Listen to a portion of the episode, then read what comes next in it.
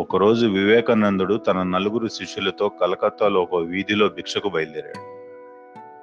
మరీ పెద్ద చప్పుడు కాకుండా ఒక మోస్తరు ధ్వనితో గంట కొడుతూ భవతి భిక్షాం దేహి అని అడుగుతున్నారు.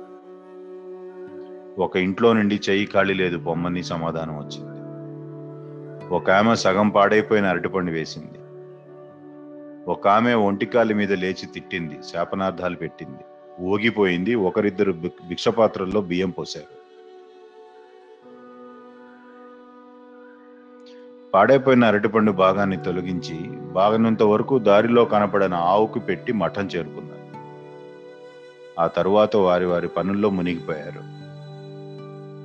మధ్యాహ్నం భోజనానంతరం ఒక శిష్యుడు చాలా దిగులుగా గుమ్మానికి ఆనుకొని కుమిలిపోతుండడాన్ని వివేకానందుడు గమనించాడు.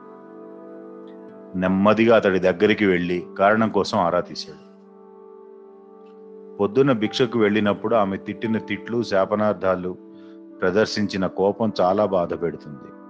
వికారంగా ఉంది. తట్టుకోలేకపోతున్నాను అన్నాడు. వివేకానందుడు సమాధానం అతడి చేత చెప్పించి ఓదార్చాడు. మనకు భిక్షలో ఈరోజు ఏమేమి వచ్చాయి? సగం పాడైపోయిన అరటిపండు కొద్దిగా బియ్యం. మన మఠానికి ఏమి తెచ్చుకున్నాం? కొంచెం అరటిపండు ఆవుకు పెట్టేసి బియ్యాన్ని మాత్రం తెచ్చుకున్నాం. మరి తెచ్చుకున్న వాటిలో తిట్లేనప్పుడు అవి నీవి కావు నీతో రాలేదు. మనం తీసుకున్నదే అరటిపండు బియ్యమే కానీ తిట్లను తీసుకోలేదు. ఇక్కడికి మోసుకు రాలేదు.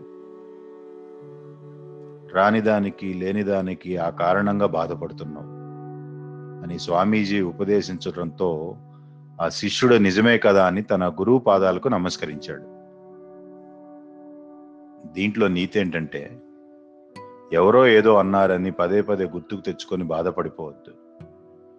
మీరు ఎదుర్కొనే నిందలు పొగడ్తలు అవి ఏవి శాశ్వతం కావని గుర్తుంచుకోండి. ప్రశాంతమైన హృదయంతో జీవించండి.